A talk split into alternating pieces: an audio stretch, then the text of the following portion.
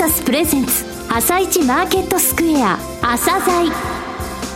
この番組は企業と投資家をつなぐお手伝い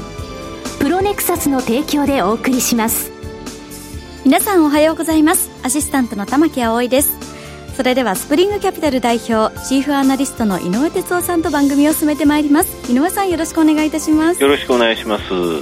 井上さん今日も楽しみな企業をゲストにお招きしています今日ご紹介する企業は証券コード3392デリカフーズホールディングスです。はい、えー、デリカフーズさんですね。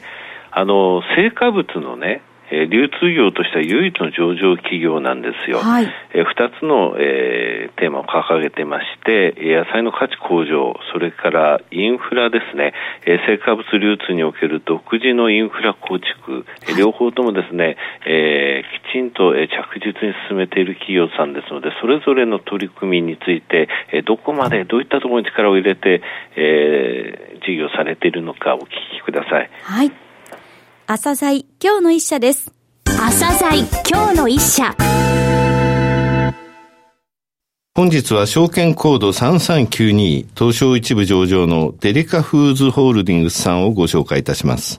お話しいただきますのは代表取締役社長の大崎義康さんです。本日はよろしくお願いします。よろしくお願いします。えー、成果物流通業唯一の上場企業。ということで、お間違いないですよね。そうですね。はい、ありがとうございます。えまず簡単にですね、事業内容をリスナーの方にお話しください。はい。えっ、と、私どものデリカフーズグループはですね、はい、えー、外食産業さんを中心とした、はい、えー、まあ、食の産業に向けて、うん、えー、カット野菜、野菜をですね、365日お届けしている会社です。まあ、主にあの二つの顔がございまして、はい、まあ、一つはあの業務用の八百屋としてですね、え産地開発から、えお客様への、えデリバリーまで、まあ、すべてワンストップで、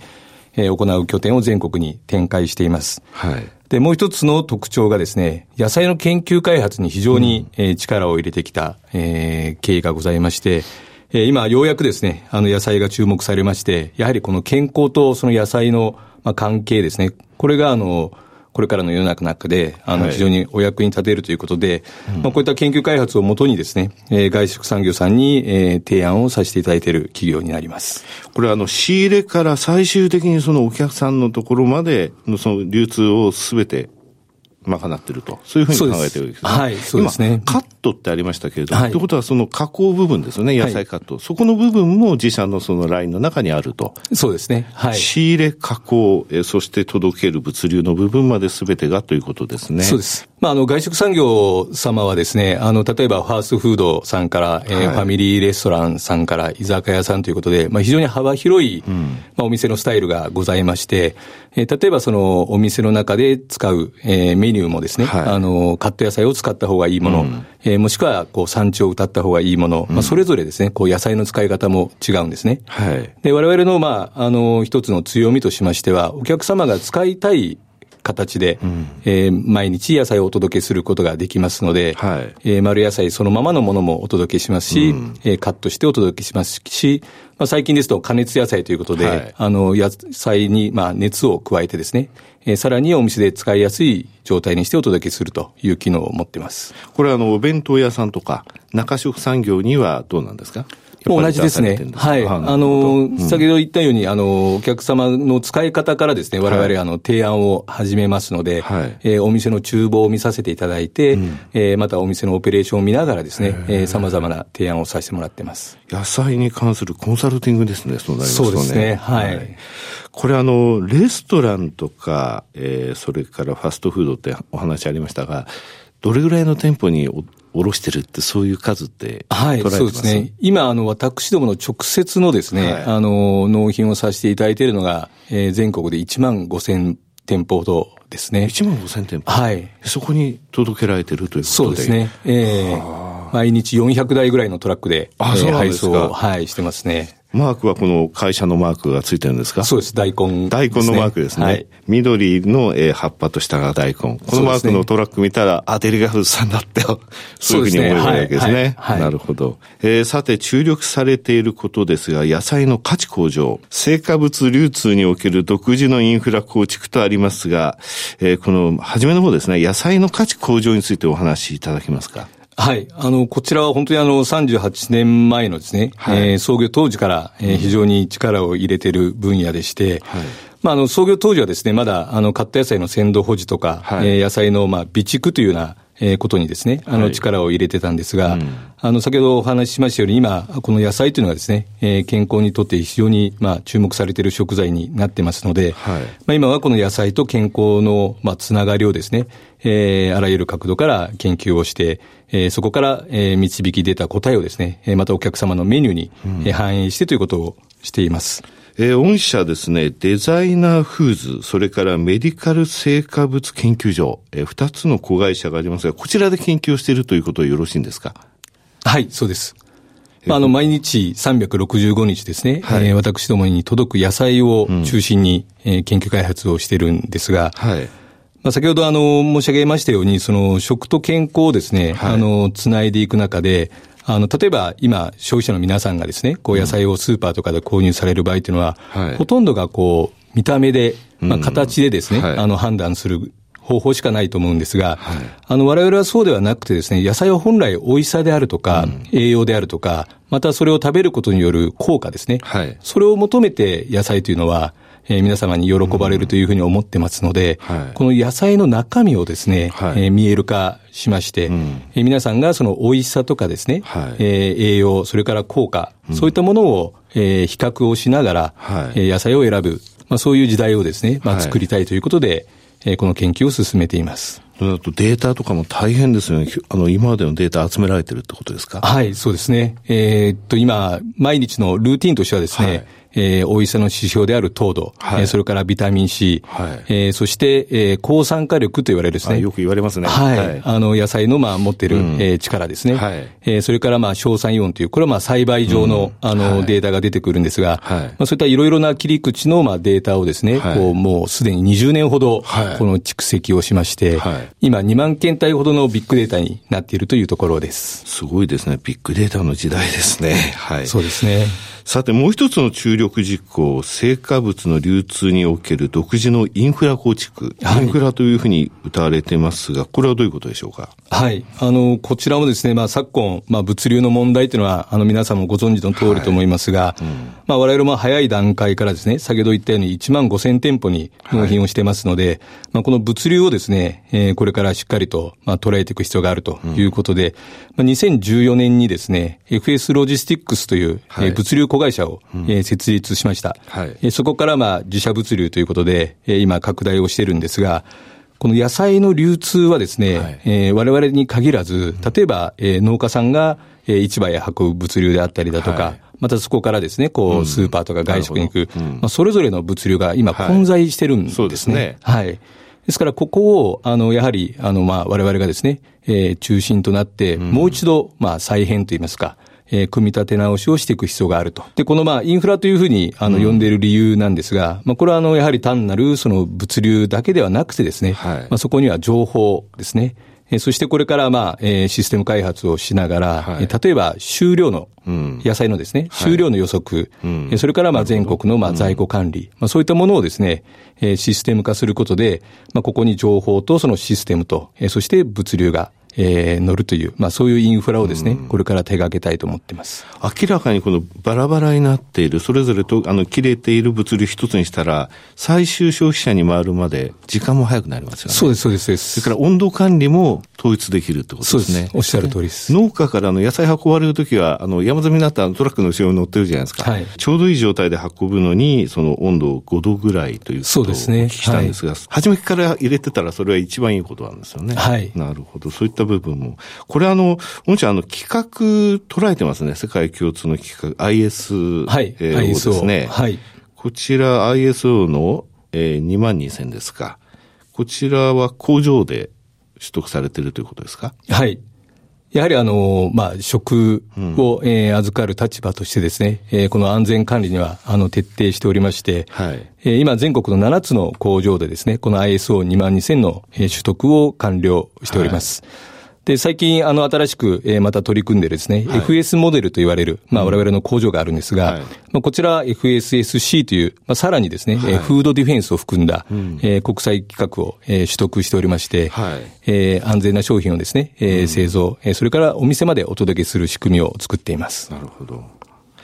さて、この部分十分に強みだと思うんですが、社長の考えられるですね、他の部分の強みっていうのはございますか？そうですね。えー、まあ、やはり野菜のですね、はい、えー、調達から我々の仕事はスタートしますから、うんはい、えー、これまでも全国のですね、えー、契約産地の開拓と育成に力を入れてきました。はい、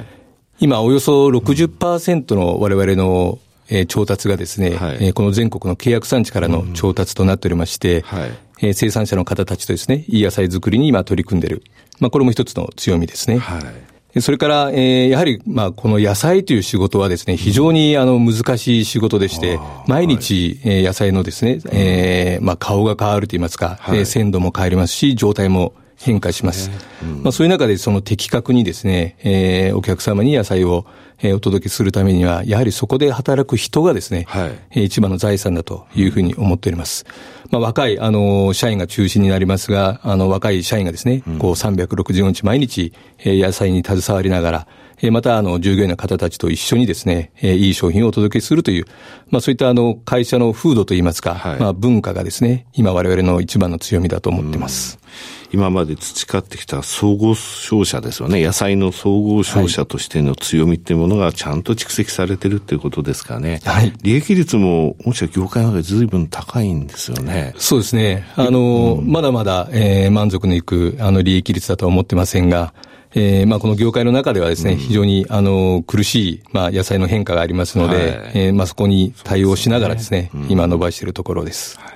えー、それでは今後の成長戦略の部分をお話しくださいますか？まずあの、このインフラの構築をですね、うん、えー、今、あの、手掛けているところです。はい、まあ、今年も、えー、名古屋、えー、それから埼玉の方にですね、はい、えー、新たな物流センターを、えー、開設する計画になってまして、はい、まあ、今後は全国にですね、うん、まあ、このような、えー、工場、えー、それから物流センターを設置しまして、はい、えー、このインフラがですね、より機能的になるように、まあ、進めていきたいというふうに思ってます。はいまた研究開発においても今後さらにですね、え力を入れていきたいというふうに考えております。野菜は本当にあの、人々の体を作る、えー、源になりますから、はい、やはり毎日の食事でですね、えー、その人たちの、まあ、健康が変わるということですから、うん、まあ、この野菜の良さをですね、もっともっと研究しまして、まあ、この野菜の価値をですね、えー、高めることに、まあ、努めていきたいというふうに思っています。はい、最後になりましたが、リスナーに向けて一言お願いします。はい。えー、私どもが、えー、扱う野菜はですね、はい、えー、本当にあの人々の健康につながるあの商品だというふうに思っております。またこの日本の農業に関してもですね、えー、まだまだこれから、えー、成長する、えー、力がありますし、はい、まあそういう意味でもですね、えー、この野菜の力というのを、えー、しっかりと研究をしていきたいというふうに思っております。まあそういう意味ではぜひですね、えー、長い目で、えー、私どものこの取り組みをですね、えー、応援していただきたいというふうに思っております。大崎さんどうもありがとうございました。ありがとうございました。今日の一社、デリカフーズホールディングスをご紹介しました。さらに井上さんにデリカフーズホールディングスについてお話しいただきます。はい、えっ、ー、とですね、研究っていう部分がありましたよね。はい、えー、デザイナーフーズそれからメディカル生化物研究所、この2つの子会社でですね、はい、いろいろ研究を行っておりまして、抗酸化研究、はい、外部研究機関との連携、えー、その他ですね、いわゆる野菜の機能性を高めるということですね。えー、高栄養価野菜の栽培研究。これはね、どういうところに結びついてるかっていうと、はい、こちら、あの、契約農家からの、えー、量が60%以上なんですけれども、農家に指導ができるんですよ。こういうふうにしたらこういう野菜でこういう体にいいものができますよと。それから肥料の部分についても相談に乗れるわけですね。はい、とにかく作ることに、えー、あのコンサルティングができると。はい、そう作った後の流通のところは任せてください。非常にいい鮮度のまま、そしてその加工等についても、その、えー、独自のインフラの中で行って、えー、外食産業さん、中食産業さん、コンビニさん、そういったところに卸せるということですね。はい、400台のトラックで1万5000点に行ってるということですね。えー、これからの戦略についても、今やっていることを深く深く掘り下げていくというのが中心でした。はい、えー、これからも見守りたい会社ですね。はいそれでは一旦お知らせです。企業ディスクロージャー IR 実務支援の専門会社プロネクサス。上場企業のおよそ6割2200社をクライアントに持つ。これはアジア証券印刷の時代から信頼と実績を積み重ねてきたからこそ。さらにプロネクサスが目指すのは企業と投資家をつなぎ日本の株式市場を活性化させることです。プロネクサス私たちは個人投資家の皆さんを応援します。井上哲夫。今日のストラテジー。それでは井上さん、後半の解説もよろしくお願いいたします。はい。えー、いきなりですね、日本時間朝7時半ぐらいですか、はい、コーンさん、コーン NEC 委員長ですね、はい、えー、辞任ということで、いきなり円高が触れてます。105円の56銭、57銭、日経金先物もですね、えー、朝の引きは21,515円でした、6月切り。はい、今21,100円、うん、そこから400円も安いレベルにいるわけですね。さて、アメリカの方ですね、昨日は、えー、値幅率がね、えー、やっぱり今高い状態なんですよ。はい、で、高値から、ダウの高値から安値引いて、前の日の終値で割って、これ値幅率って私呼んでますが、はい、これ1%超えてる状況が24営業日続いてます。えー、この番組で申し上げましたが、はい、これ出ると長いんですよ。これ24営業日で通常過去を見ますとね、40営業日ぐらい続くんですよね。えー、これがね、この値幅率の5日平均が4%を超えましたんで、1回、2月9日に、はい、これ過去2回あるんですが、その時はやっぱり40営業日ぐらい、全然なんて言いますか、えー、日柄期間を抜けられないんですよね。ですので、それでいきますと、3月終わりから4月の初めまで、あと1ヶ月近くこういう状況が続く可能性あるんですよ。だ昨日、恐怖指数ビックスが2日連続で18%台、ちょっと下がったわけですね。はい、あと、ニューヨーク証券取引所の出来高8億株台、これも2日連続。じゃあ、落ち着いてきたのかというと、そうじゃないと。うん、アメリカも日本もまだちょっとマーケット、えー、先週の後半みたいに触れたりね、はい、えー、上がってきても、なかなかそれ、あの、ここから緩やかな上昇に向かうぞっていうふうには思えない状況続くと思うんですよね。はい、さて、えー、この番組でも何度かあのご紹介した外資系の5社、クレディ・スイス、ソシエテ、モルガン・スタンレー、ゴールドマン・サックス、JP モルガン、はい、このね、先物の、えー、残高を追ってるんですけれども、えー、今年1月って4日と5日が、えー、木金だったんですけれどもね、はい、その以降、1月第2週以降で、えー、先週末までに先物2兆7500億円減少してるんですよ。それでいくらになったかというと2兆5000億円、つまり半分以上売っちゃったんですよ、えー、この8週間で。で、先週も売ってるんですね、その中でね、ゴールドマン・サックスはやっぱりトピックスちょっと下げてる、売ってる、え会長ではあるんですが減らしてる、はい、え日経金先物は売り帳まで持ってきた、これ買い戻される。いずれね、はい、この流れにならないとなかなか厳しい、それからね、クレディ・スイスが先週、バーンと先物を売ったんですよ、はい、これは CTA って言って、商品先物系の手口、